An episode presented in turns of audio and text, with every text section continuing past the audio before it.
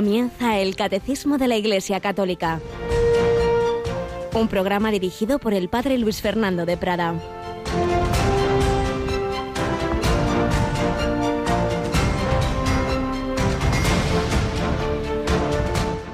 El que quiera ser grande entre vosotros, que sea vuestro servidor, y el que quiera ser primero entre vosotros, que sea vuestro esclavo, igual que el Hijo del Hombre no ha venido a ser servido, sino a servir y a dar su vida en rescate por muchos.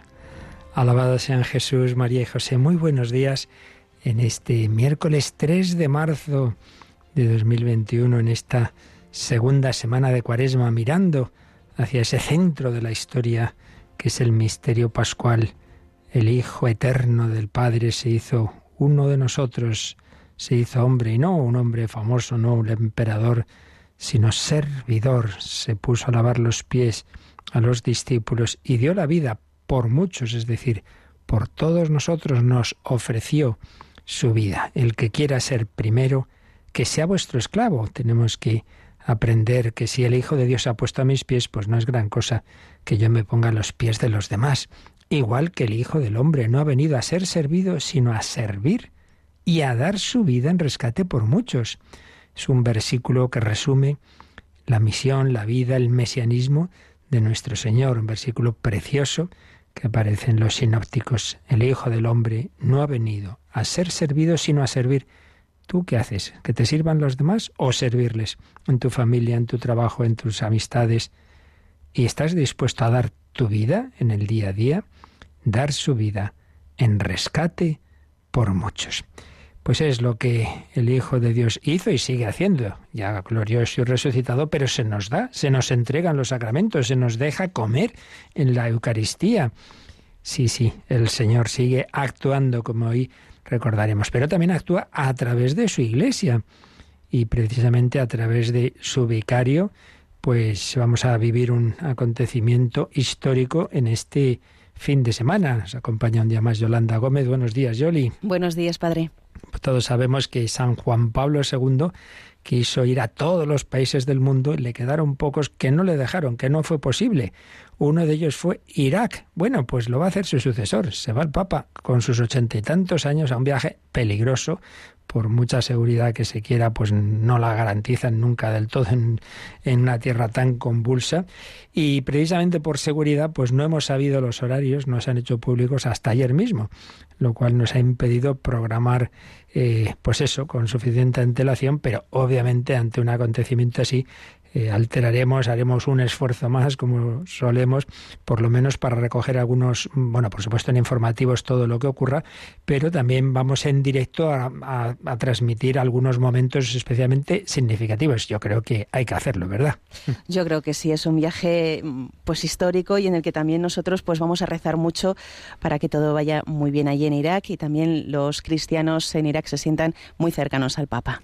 Exactamente, el, programa tan estupendo que tenemos, perseguidos pero no olvidados, pues tenemos esa tarea también en Radio María, dar voz a los que no la tienen, porque porque por desgracia se, se cuenta muy poquito en, en, los medios habituales, muy poquito de la situación tan durísima de tantos cristianos en el mundo entero, en la persecución tremenda que hay de un tipo o de otro, o circunstancias dificilísimas. Y en Irak, que había millón y medio de cristianos, quedan doscientos mil.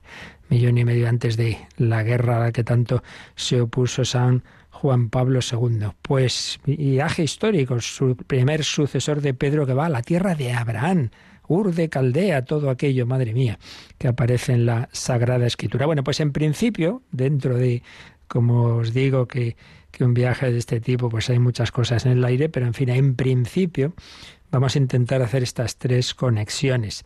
Eh, pasado mañana, viernes, a mediodía, justo después del informativo, a eso de las 3 menos 20 o así, está previsto un encuentro del Papa con, con obispos, sacerdotes, religiosos, consagrados. Bueno, pues vamos a conectarnos allí, lo cual implicará que el Via Crucis que íbamos a hacer a las 3 de la tarde, pues volverá al sitio a la hora en que solemos, que es las seis. Lo que pasa es que luego también hay la novena de la gracia, en fin, se nos juntan muchas cosas, pero insistimos en que ante un acontecimiento como este vale la pena que, hagamos un poquito de, lío y que nos adaptemos todos. Así pues, primera conexión el viernes a eso de las 3 menos 20. Y luego vamos a, en principio, si todo es posible y todo va bien, vamos a retransmitir dos celebraciones eucarísticas. Bueno, ¿qué te parece si nos vamos a Bagdad? Nos vamos a ir a Bagdad, a la Catedral de San José, el sábado con esa Santa Misa que va a celebrar el Papa. Eh, pues aquí, hora española, será hacia las 4 de la tarde, si no me equivoco. Así es, 4 de la tarde hora española, 6 de la tarde allí, allí son dos, dos horas más. Y en efecto, la Santa Misa, madre mía, para apoyar, para que todos los cristianos que están por esas tierras vean que no les olvida el Papa y no los olvidamos nosotros. Y luego, el domingo, a la hora del informativo, que entonces se haría simplemente un breve resumen en otro momento, y luego, por supuesto, por la noche, a las dos está prevista otra Santa Misa desde Erbil. Erbil es una ciudad en donde hay de las ciudades quizá la que tiene más población cristiana de Irak y donde precisamente hace unos años ayudamos para que empezara a emitir Radio María y en efecto está emitiendo en Irak, está presente Radio María y da mucho consuelo a tantos cristianos y a otras personas buenas que porque también hay musulmanes que escuchan la voz de, de, la Virgen María.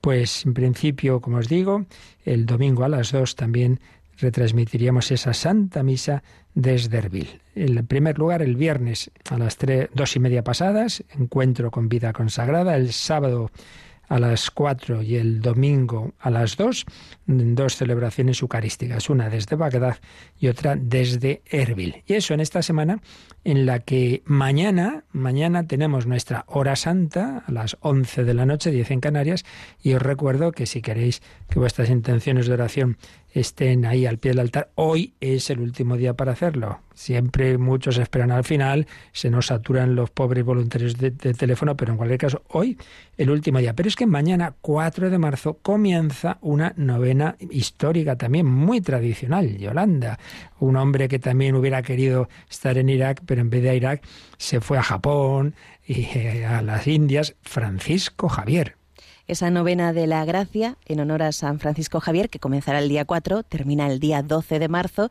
y que nosotros pues vamos a ofrecer aquí en Radio María a partir de las seis y media de la tarde, las cinco y media en Canarias. A esa hora escucharemos la meditación o predicación que cada día va a ofrecer un sacerdote y en un par de días también el obispo titular y el obispo auxiliar lo que es solamente la predicación y la oración propia de la novena, del 4 al 12 a las seis y media de la tarde, cinco y media en Canarias. Pues nada, vamos adelante.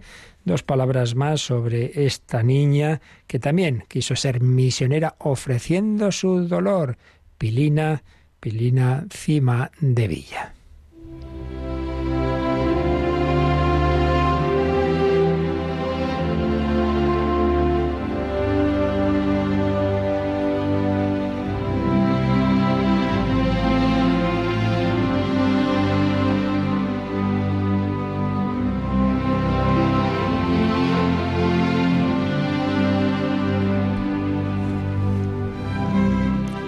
Del Pilar, Pilina, Cima de Villa, enferma misionera. Retazos de su vida que escribió el padre Alfonso López Quintás. Estábamos ya viendo un poquito como resumía el padre Alfonso las virtudes de esta niña. Concretamente estábamos hablando del amor de Dios. Hay un detalle muy impresionante que cuenta una religiosa de las que la atendía en el hospital. En varias ocasiones observé que la única pena que la afligía sobremanera era el verse privada de recibir a Jesús, cuando por la enfermedad no podía comulgar, pues repetía varias veces, hoy no sé cómo pasaré el día, porque no he podido comulgar. Pida por mí, para que sepa sufrir como Jesús quiere. Yo quisiera salvar a muchos niños infieles ofrecía el dolor de la enfermedad y el dolor espiritual de cuando por la enfermedad no podía comulgar, como misionera para que los niños que no conocían a Jesús lo pudieran conocer. Ese es el verdadero espíritu de fe de un niño, de una niña educado por su familia en la fe. Transmitimos este espíritu de fe, este espíritu apostólico, tu enfermedad, tu dolor, tu cruz. No lo pierdas. Es una ocasión maravillosa de ser misionero. No nos olvidemos que junto a San Francisco Javier, patrono de las misiones, está Santa Teresa del Niño Jesús, patrona también, pero hombre, si fue carmelita descalza, si no salió de su convento, pues eso, ofrecía su vida, sus sufrimientos, que no fueron pocos, Teresita, muriendo con 24 años, por las almas, por la conversión de todos los que no conocen a Jesús. Amor de Dios y amor del prójimo. Nos decía, escribía el padre López Quintas, si alguna vez se contrajo el rostro de Pilina, siempre dulce y sereno, en una expresión de airada protesta, fue como reacción a palabras de crítica pronunciadas en su presencia respecto a alguien. No toleraba la murmuración, y cuando observaba alguna falta de caridad entre dos personas, un gesto desabrido, una desatención, una respuesta despectiva, no podía ocultar un profundo sentimiento interior.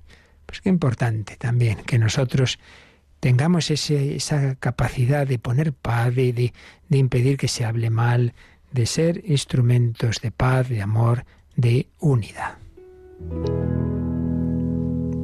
Ella se esmeraba en tratar a todos sin distinciones humillantes, con máxima afabilidad, y mostraba un exquisito arte para dar a las actitudes menos justificables una interpretación benigna.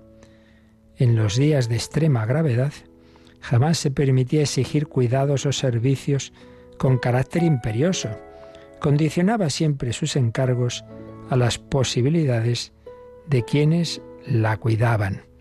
Por ejemplo, una empleada del hospital, cuando le decía, le pedía algo Pilina muy malita, siempre añadía si no te molesta, si tienes tiempo, si te es posible, si no te riñe el asor. En sus labios estaba siempre pronta una expresión de agradecimiento y no perdía ocasión de mostrar a las personas de servicio que ocupaban un lugar muy destacado en su afecto.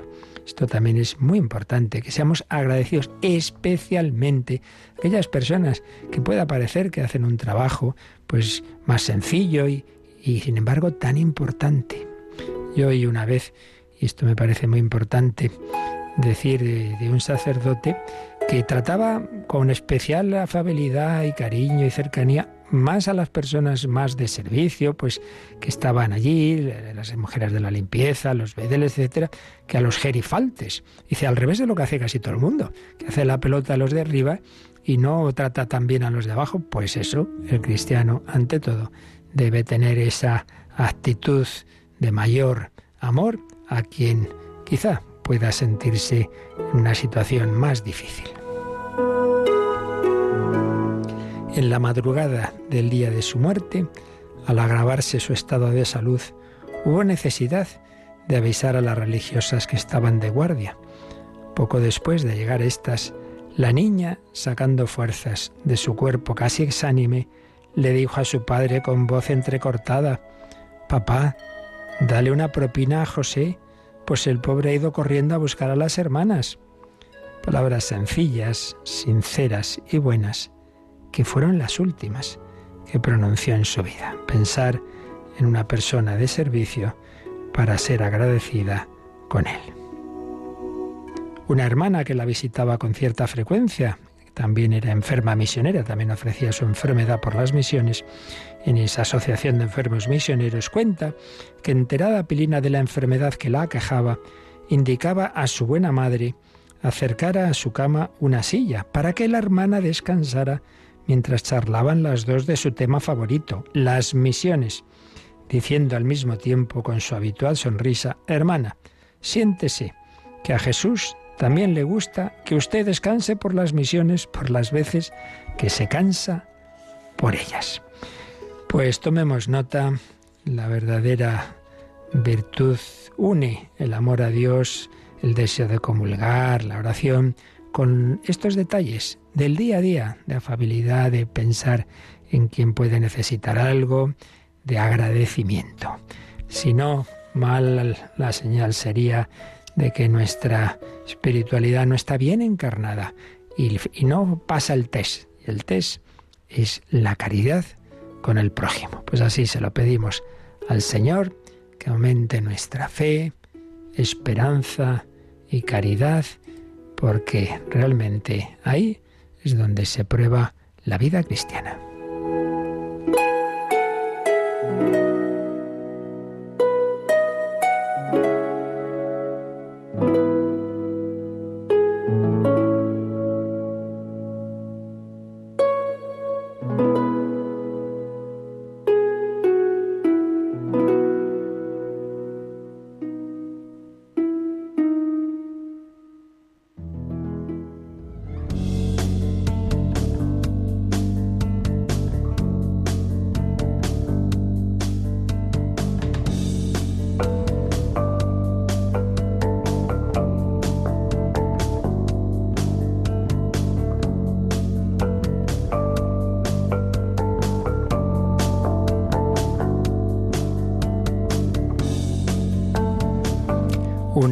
Vida cristiana que se alimenta naturalmente en el contacto con Cristo.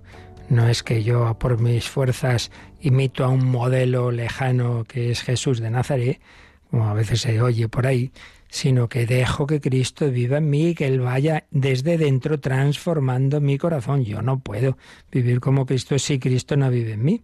Necesitamos su presencia, su gracia, que me vaya transformando desde dentro. Y esa unión con Cristo fundamentalmente, no exclusivamente, pero fundamentalmente, se da a través de los sacramentos. Bueno, pues estábamos ya en este apartado de el misterio pascual en los sacramentos de la Iglesia. Hicimos una introducción sobre el sentido amplio de la palabra sacramento como signo e instrumento, una realidad creada, una realidad humana, una realidad material, pero que Dios ha querido tomarla como signo, algo que, que, me remite a otra realidad invisible, e instrumento, no es un mero símbolo, flecha, que me remite a una realidad que no tiene nada que ver, sino que la, la presencia de Dios, el don de Dios, está en esa misma en esa misma realidad creada. En primer lugar, la humanidad de nuestro Señor Jesucristo, la persona eterna del la segunda persona de la Trinidad, el Verbo es el sujeto último de atribución de ese hombre Cristo Jesús. Sí, quien me ha visto a mí ha visto al Padre. Y lo que hizo Jesús con su voluntad humana libre redentora de todos nosotros porque fue libre, porque fue meritorio y porque esas acciones humanas de uno de nosotros nos redimen y tienen un valor infinito porque son acciones humanas de una persona divina, el proto sacramento. Pero Jesucristo, que realizó su, su obra en, en unos pocos años a fin de cuentas, prolonga a lo largo de toda la historia para llegar a todos los hombres de todos los lugares, de todos los tiempos, prolonga su presencia y su acción redentora, el ofrecimiento de esa gracia que Él nos obtuvo, el ofrecernos la comunicación del Espíritu Santo a cada hombre, eso lo hace a través de su cuerpo místico que es la Iglesia, el sacramento universal de salvación porque el único Salvador es Jesucristo y a Jesucristo lo encuentro en la Iglesia, lo cual no quiere decir, ya lo hemos explicado en otros momentos, que no puede haber personas que sin conocer explícitamente a la Iglesia o sin haber sin tener haber recibido el anuncio suficiente para una vinculación explícita, aunque no lo sepan, si tienen ese deseo de, de hacer lo que Dios quiera, pues es lo que siempre se llamó el bautismo de deseo, etcétera, y se salvarían, aunque no lo supieran, por esa conexión con Cristo y con la Iglesia. En ese sentido, el axioma fuera de la Iglesia no hay salvación, hay que entenderlo así. Realmente el único que me salva es Cristo y Cristo actúa a través de su cuerpo místico que es la Iglesia, incluso en aquel que no lo sabe, como no lo sabían los niños inocentes o no lo sabían, no saben los niños que mueren que mueren sin, sin eso, sin haber llegado a, hacer un acto explícito de fe, pero han recibido la gracia de Dios. Bien, pues eh, protosacramento, la humanidad de Cristo, sacramento universal, la Iglesia, y luego poníamos ese ejemplo de que igual que Jesús tocó a muchos enfermos, tocó los ojos de, ciegos para sanarlos, etcétera, quiere tocarnos a cada uno de nosotros, el único médico que sana nuestras heridas. Entonces, el Señor lo hace a través de ese cuerpo místico que es la Iglesia y ese brazo de la Iglesia nos coge a cada uno de nosotros con unos dedos y esos dedos son los sacramentos. Momento dado nos coge con este dedito, que es el bautismo, o nos toca con este, que es la penitencia y nos perdona, o nos comunica una mayor efusión del Espíritu Santo con la confirmación, etc. Y entonces ya damos el tercer nivel de la palabra sacramentos, los siete sacramentos. Desde el protosacramento, que es la humanidad de Cristo, a través del sacramento universal, que es la Iglesia, pues bajamos ya a los siete sacramentos. Pero siempre todo no lo podemos ver como una cosa autónoma, como unas cosas, como unos ritos mágicos, como cosas nuestras. No, no, no, no. Es Jesucristo, Jesucristo vivo, resucitado, que actúa a través de su iglesia. Yo estaré con vosotros todos los días hasta el fin del mundo.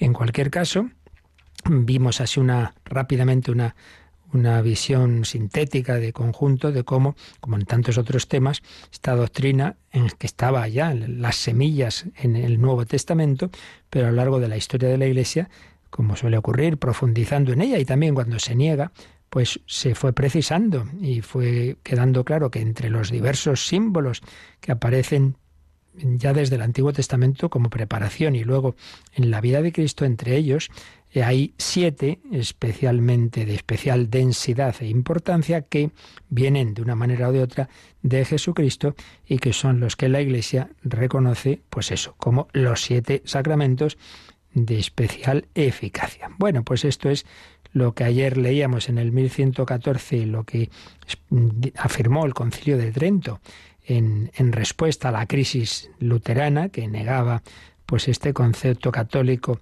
de los sacramentos y vamos a seguir con este aspecto, los sacramentos de Cristo. ¿En qué sentido eh, vienen de Cristo, están vinculados a Él? Pues esto lo va a desarrollar ya un poquito más el siguiente número, el 1115 que vamos a leer, Yolanda.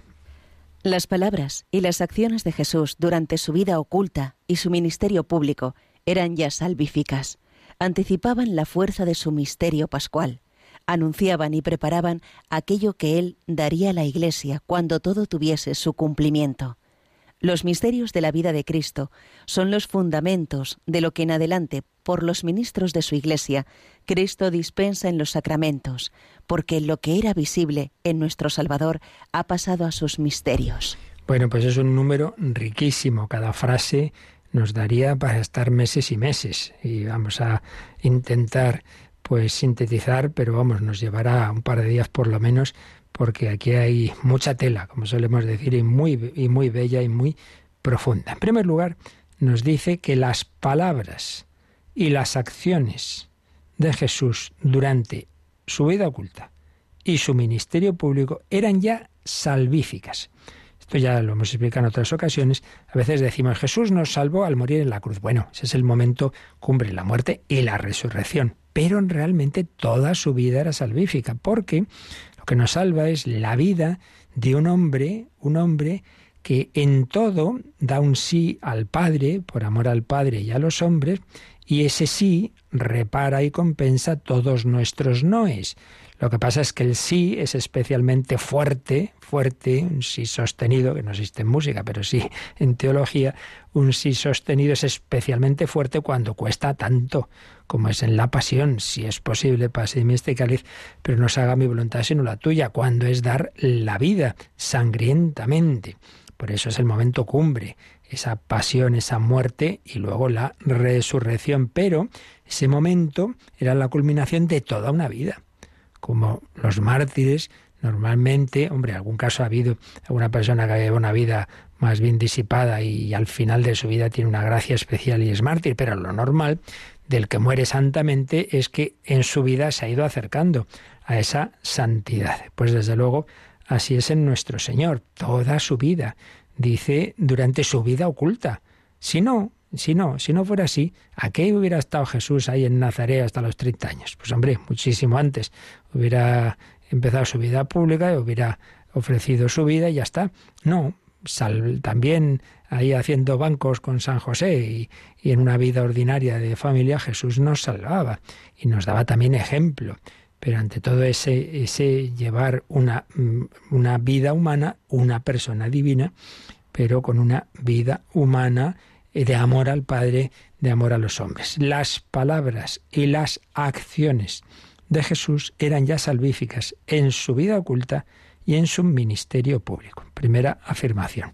Segunda, que ya está implícita en la primera, anticipaban la fuerza de su misterio pascual. Anticipaban esto que estoy diciendo, que lo que Jesús hizo ya de una manera eh, como lo que alguna vez explicaba Benedicto XVI, esto es como una, una gran ópera, una gran sinfonía de amor, pero hay un momento en esa ópera en que hay un solo que hace el protagonista, que es un cántico precioso, bueno, el cántico supremo de esta sinfonía de amor es la pasión. Nadie tiene mayor amor que el que da la vida por sus amigos, pero está dentro de toda la sinfonía o de toda la ópera. Pues bien, todo lo que hacía Jesús antes del misterio pascual, dice, anticipaban la fuerza de su misterio pascual. Jesús muestra su amor en toda, en toda su vida, en todas sus palabras, eh, palabras de amor, parábolas que nos muestran el camino para, eh, para conocer a Dios y para qué tenemos que hacer. Sigue diciendo, todas esas palabras y esas acciones anunciaban y preparaban anunciaban y preparaban aquello que él daría a la Iglesia cuando todo tuviese su cumplimiento. Aquí ya hay una idea más. Ya no solamente estaban anticipando el misterio pascual, sino anticipando lo que íbamos a recibir en el tiempo de la Iglesia. Hay una primera fase que es el, tiempo de Cristo, el tiempo que vive humanamente entre nosotros, pero hay una segunda fase que es el tiempo de la Iglesia, que es el tiempo de Cristo, pero de Cristo resucitado, que nos comunica su Espíritu Santo a través de la Iglesia. Entonces, lo que hizo en su vida terrena, anticipaba y preparaba lo que nos da ahora en los sacramentos, bueno, y en general en la vida de la Iglesia. Esto es muy bello y lo iremos viendo. Cómo mm, podemos ver, y así lo han ido viendo los santos padres, desde los primeros siglos, veían pues cómo Jesús insinuaba con mayor o menor claridad en distintos gestos de su vida lo que hoy realiza entre nosotros a través de la Iglesia. Y sigue diciendo, los misterios de la vida de Cristo son los fundamentos de lo que en adelante Cristo dispensa los sacramentos a través de los ministros de su Iglesia. ¿Qué es esto de los misterios de la vida de Cristo? Nos indica aquí el Catecismo que recordemos que entre los números 512 y 560, cuando estábamos explicando la segunda parte del credo, la relativa a Jesucristo, pues hay un apartado que es los misterios de la vida de Cristo. Ahí lo vimos con detalle y está recogido en un disco especial todo este apartado, lo que las catequesis que hicimos sobre todo esto. Vimos que toda la vida de Cristo es misterio, es misterio, unos rasgos comunes a los misterios de Jesús, cómo entramos en comunión con los misterios de Jesús, y luego pues ya se fueron diciendo, cada catecismo iba diciendo distintas palabras sobre esos misterios, los misterios de la infancia, los misterios de la vida oculta de Jesús. En cada uno de ellos tenemos enseñanzas. Jesús nace pobre, Jesús mm, tiene esa, esa vida humilde, sencilla, oculta. Todo eso son misterios que estamos llamados a unirnos a ellos para recibir la gracia de Dios, para vivir nosotros circunstancias semejantes en nuestro nacimiento, en nuestra infancia, en nuestra vida de familia, en nuestra vida de trabajo. Luego pues llega la vida pública, el bautismo de Jesús, las tentaciones, la predicación, bueno, pues lo que son eso, los misterios, esos misterios que en el rosario pues tenemos en los misterios gozosos, los misterios luminosos, los misterios gloriosos, son los distintos misterios momentos cumbre de la vida de Jesús, momentos en los que va viviendo las distintas circunstancias humanas. Por ejemplo, sabemos que el, segundo misterio luminoso que rezamos en el rosario son las bodas de Caná. Claro, pues allí hay también un misterio en que Cristo nos comunica su gracia, lo que hizo con aquel vino, hoy lo hace pues transformando no el agua en vino, sino el vino en su sangre. Realmente pues eran como anticipados, en una boda, por cierto, y también indicando o insinuando el sacramento del matrimonio.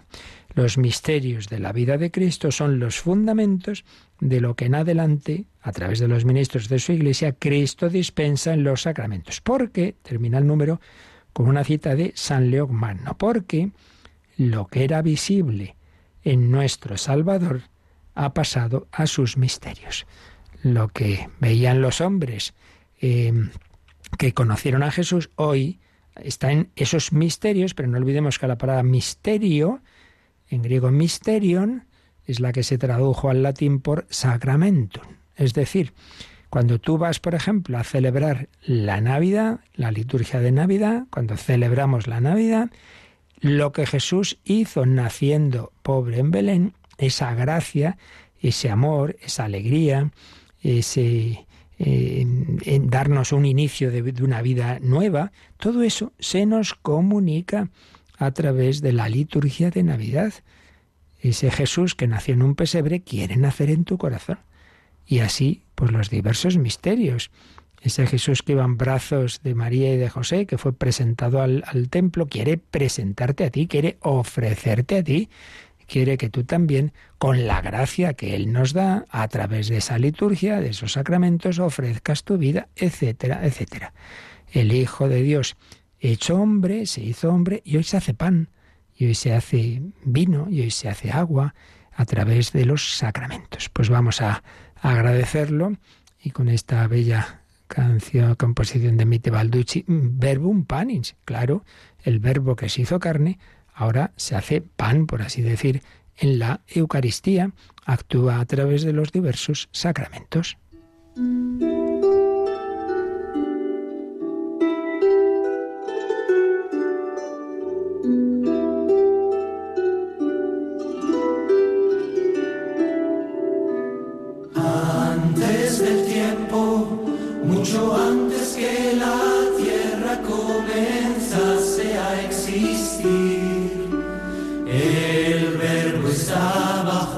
Verbum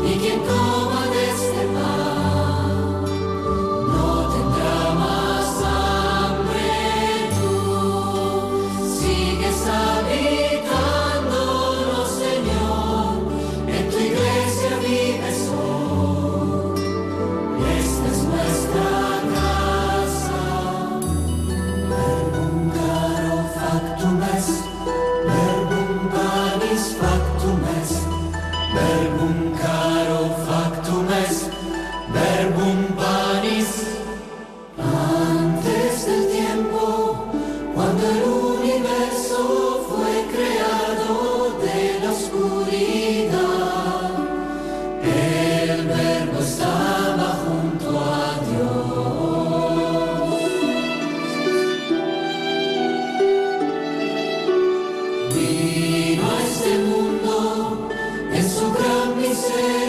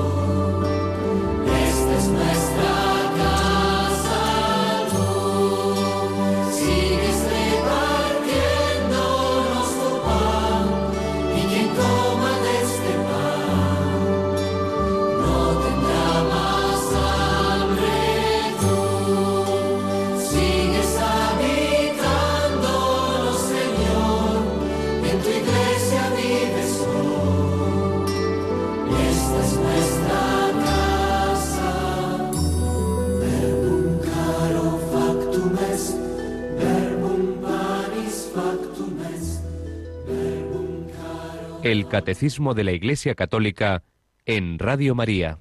El verbo que se hizo carne se hace pan, por así decir, eh, y, actúa en los diversos sacramentos.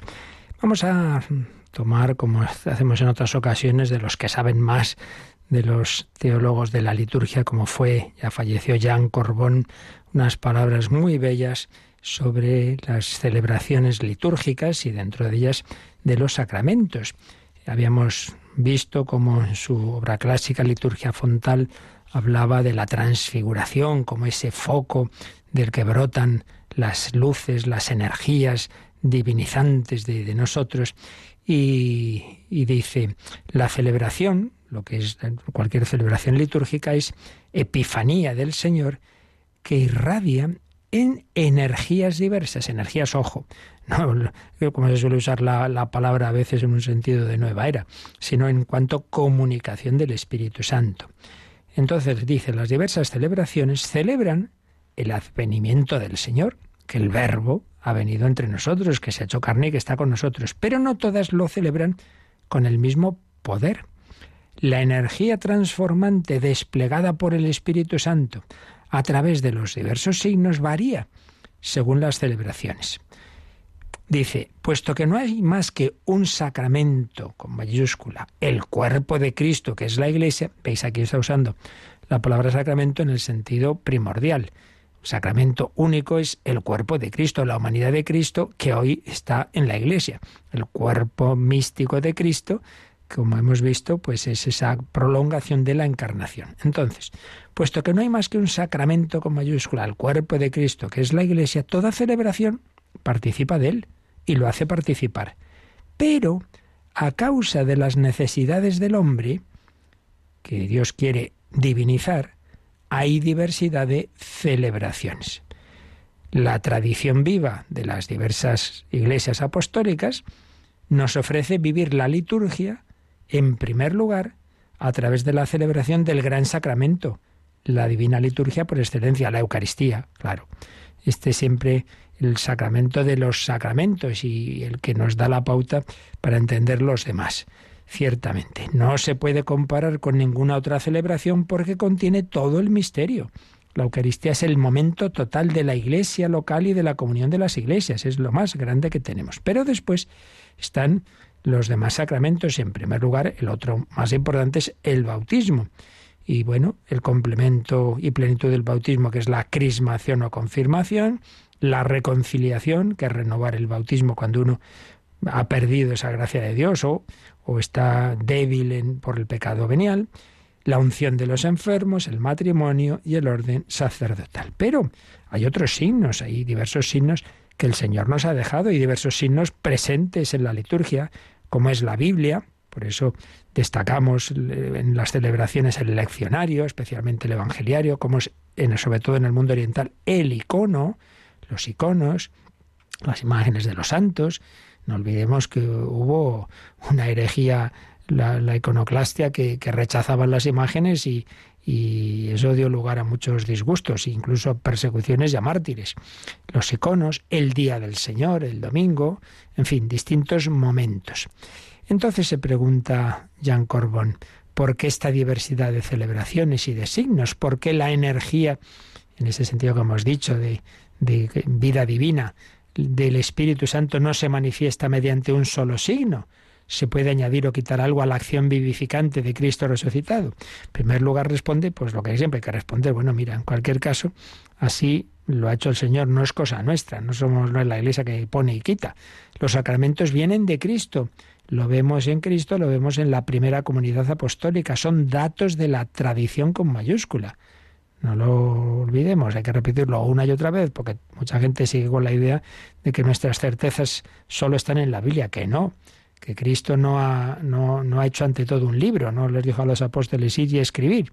No, Cristo ha hecho, ha actuado y ha enviado a los apóstoles a celebrar, a predicar, a bautizar y esa primera generación pone por escrito bajo la inspiración del Espíritu Santo lo esencial de lo que se está haciendo, pero no todo. Están los dos cauces, la tradición y la escritura.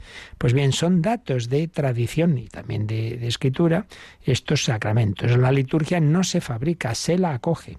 Estos sacramentos son signos de alianza, sellos de fidelidad, momentos de unión que el Señor da y confía a su esposa. Pero luego lo explica un poco más y dice que podemos ver en los distintos sacramentos la continuidad entre la acción de Cristo en su vida terrena y la, y la acción actual a través de la liturgia, la continuidad entre la economía, es decir, ese, ese modo de salvarnos Cristo en su vida terrena y cómo lo hace ahora. Entonces, comenta cómo en su vida terrena Jesús se comportaba con los hombres con la simplicidad y la verdad de una persona viva.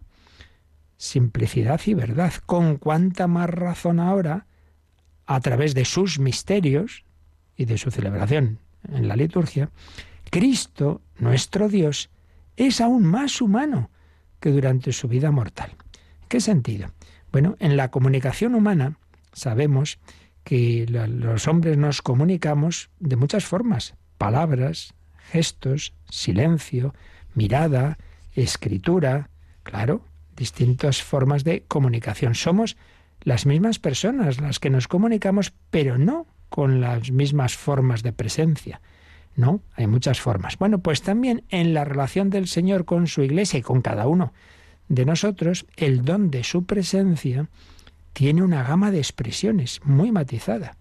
A partir del sacramento de su cuerpo, el más importante, la Eucaristía, donde su presencia es total, los demás sacramentos corresponden a nuestra sed humana y a todas las formas del deseo de Dios en el hombre.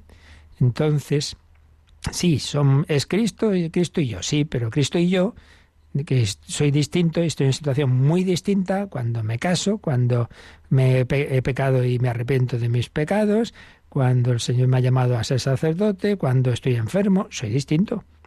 Vamos, soy distinto, soy el mismo, pero en distinta situación. Bueno, pues el Señor se relaciona conmigo y me da lo que necesito en esas distintas situaciones a través de distintas celebraciones litúrgicas y distintos sacramentos.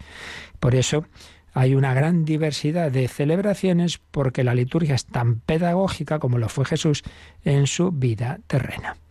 Sí, los matices del registro sacramental revelan esa pedagogía secreta del Espíritu Santo. El Señor nos da su gracia, su energía divina, esas energías multiformes a todos los hombres con esa condescendencia, esa palabra griega sin catábasis, que significa cómo Dios se ha adaptado al hombre, en primer lugar haciéndose hombre, claro, pero luego pues con, con, con ese mirar cada situación, la diferencia entre esa pobre mujer que llevaba 18 años con aquella enfermedad que quiso tocar a Jesús, o cómo se adapta Jesús a la samaritana, o, o al ciego de nacimiento, o, o al sordo mudo o, al poseso, con cada uno. Tiene una forma de relacionarse, bueno, pues también la condescendencia del Señor hoy día se manifiesta a través de las distintas celebraciones liturgias y especialmente a través de los distintos sacramentos. Por tanto, mm, la clave es esta, que nos demos cuenta que los sacramentos no son unas cosas que aquí la Iglesia ha inventado, sino que es la prolongación de la acción redentora, salvadora de nuestro Señor Jesucristo. Y es precioso, e intentaremos verlo, claro, resumidamente, porque esto ya digo, nos daría para meses, es precioso ver pues cómo los distintos gestos de Jesús en su, en su vida, especialmente en su vida pública, pues cómo se prolongan en la Iglesia, como ese Jesús que hablaba en esos grandes discursos, en Sermón del Monte o junto al lago de Galilea, etcétera, pues hoy lo sigue haciendo a través de, de, las lecturas, a través de la homilía, a través de, de todo lo que es el magisterio de la Iglesia. Como ese Jesús que multiplicó los panes y los peces, multiplica la presencia suya, de su cuerpo y de su sangre, a través de la Eucaristía. Como ese Jesús que entró en el Jordán a bautizarse, hoy nos bautiza a nosotros Veremos cómo los santos padres decían que él quiso entrar en contacto con el agua para que nosotros, en contacto con el agua del bautismo, recibamos esa su presencia, esa comunicación de su cuerpo y de su Espíritu Santo, ese Espíritu Santo que en forma de paloma apareció ahí sobre el Jordán y se oyó la voz del Padre, este es mi Hijo, el amado, el predilecto, para también decirlo sobre ti cuando, o tu hijo cuando es bautizado, este es mi hijo, mi niño, mi niña, mi amado, mi predilecto. Sí, el Señor vivió esa vida divina y humana para que nosotros que somos humanos recibamos la participación en su vida divina. Pero todo, repito, como prolongación de sus palabras y de sus acciones, como nos ha dicho este número 1115. Es esos misterios de la vida de Cristo que se me comunican. Jesús nació en Belén. Bueno, pues yo nazco a la vida divina en el bautismo. Jesús fue creciendo. Yo voy creciendo también. Se voy se va alimentando mi, mi vida divina con la confirmación que completa el bautismo y con la Eucaristía que me va alimentando día a día. Yo, como los niños, pues tengo heridas, me pongo malito, bueno, pues el Señor te sana a través del sacramento de la penitencia. Y si son eh, enfermedad seria del cuerpo, no como todavía queda la idea extrema unción, sacramento solo cuando uno se muere, que no, sino para enfermedad grave, seria, sin necesidad de que se esté uno muriendo, la unción de enfermos.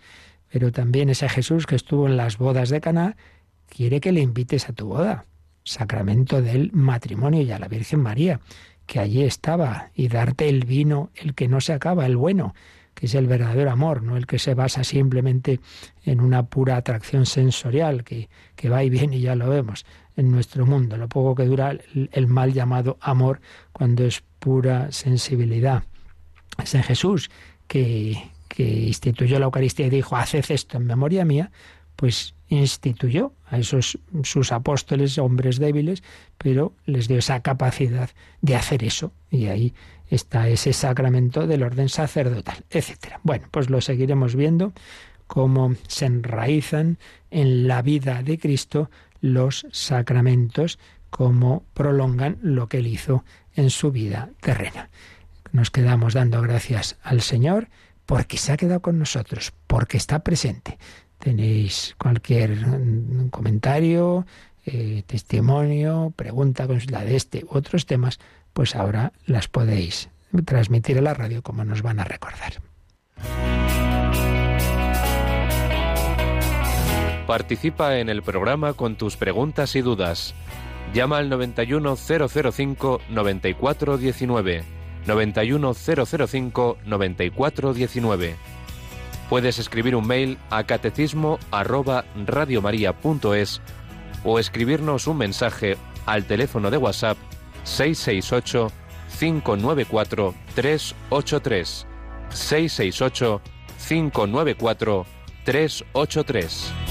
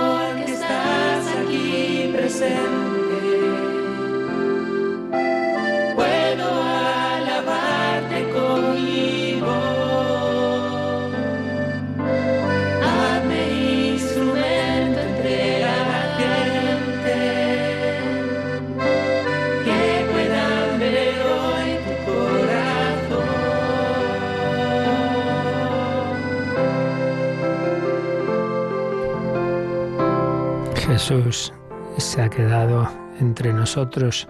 Si nos unimos a Él, también nosotros le reflejaremos. Por eso que puedan verme, en, que puedan verte a ti a través de cada uno de nosotros. También tú quedas hecho, en el sentido amplio que hemos dicho al principio, sacramento de Dios, tanto cuanto te unas a Él, pues tanto más le reflejarás a Él.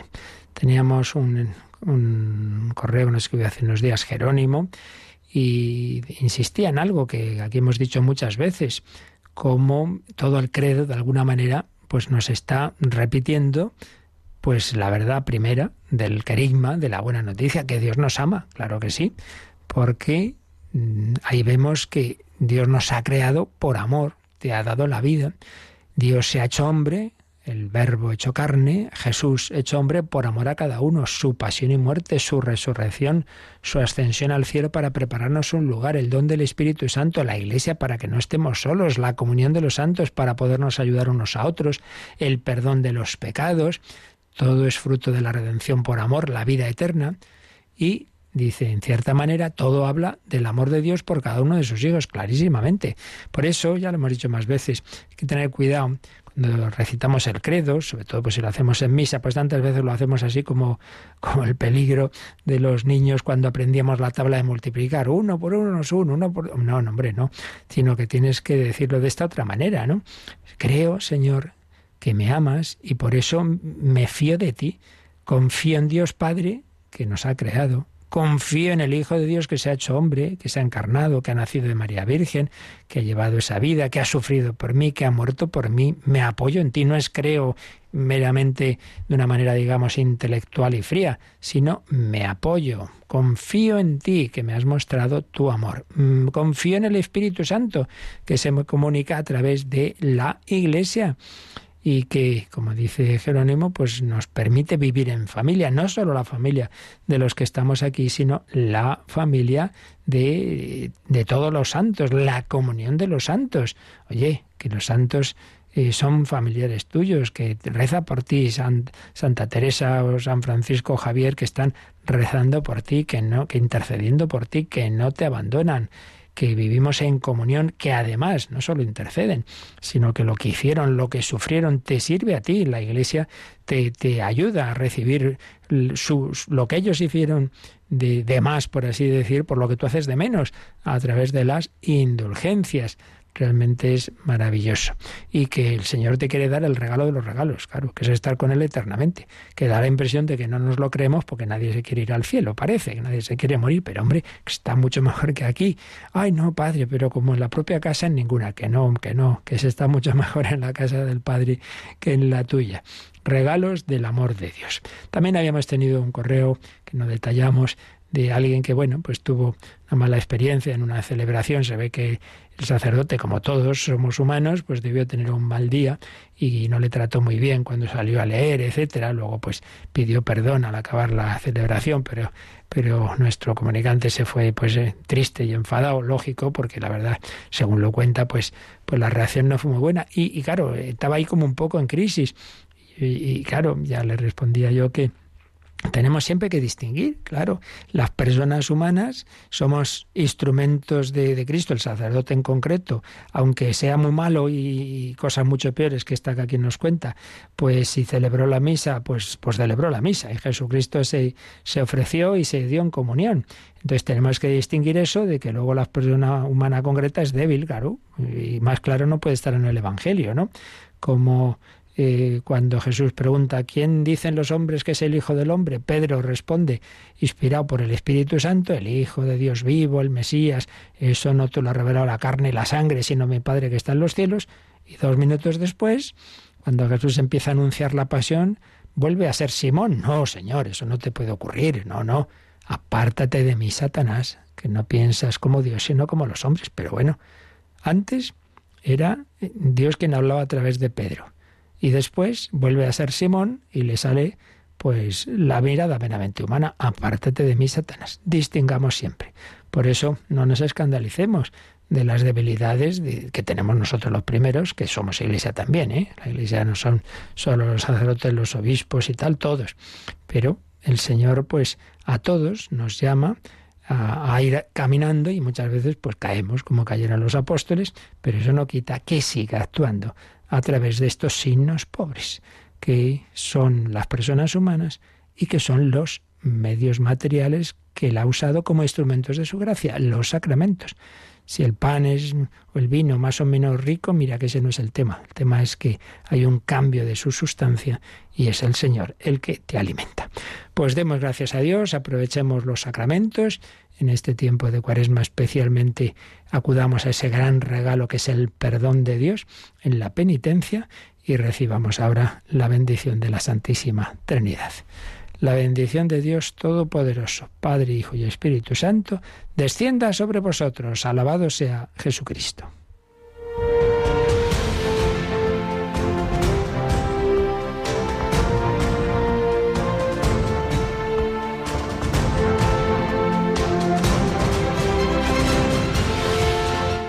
Han escuchado en Radio María el Catecismo de la Iglesia Católica un programa dirigido por el Padre Luis Fernando de Prada.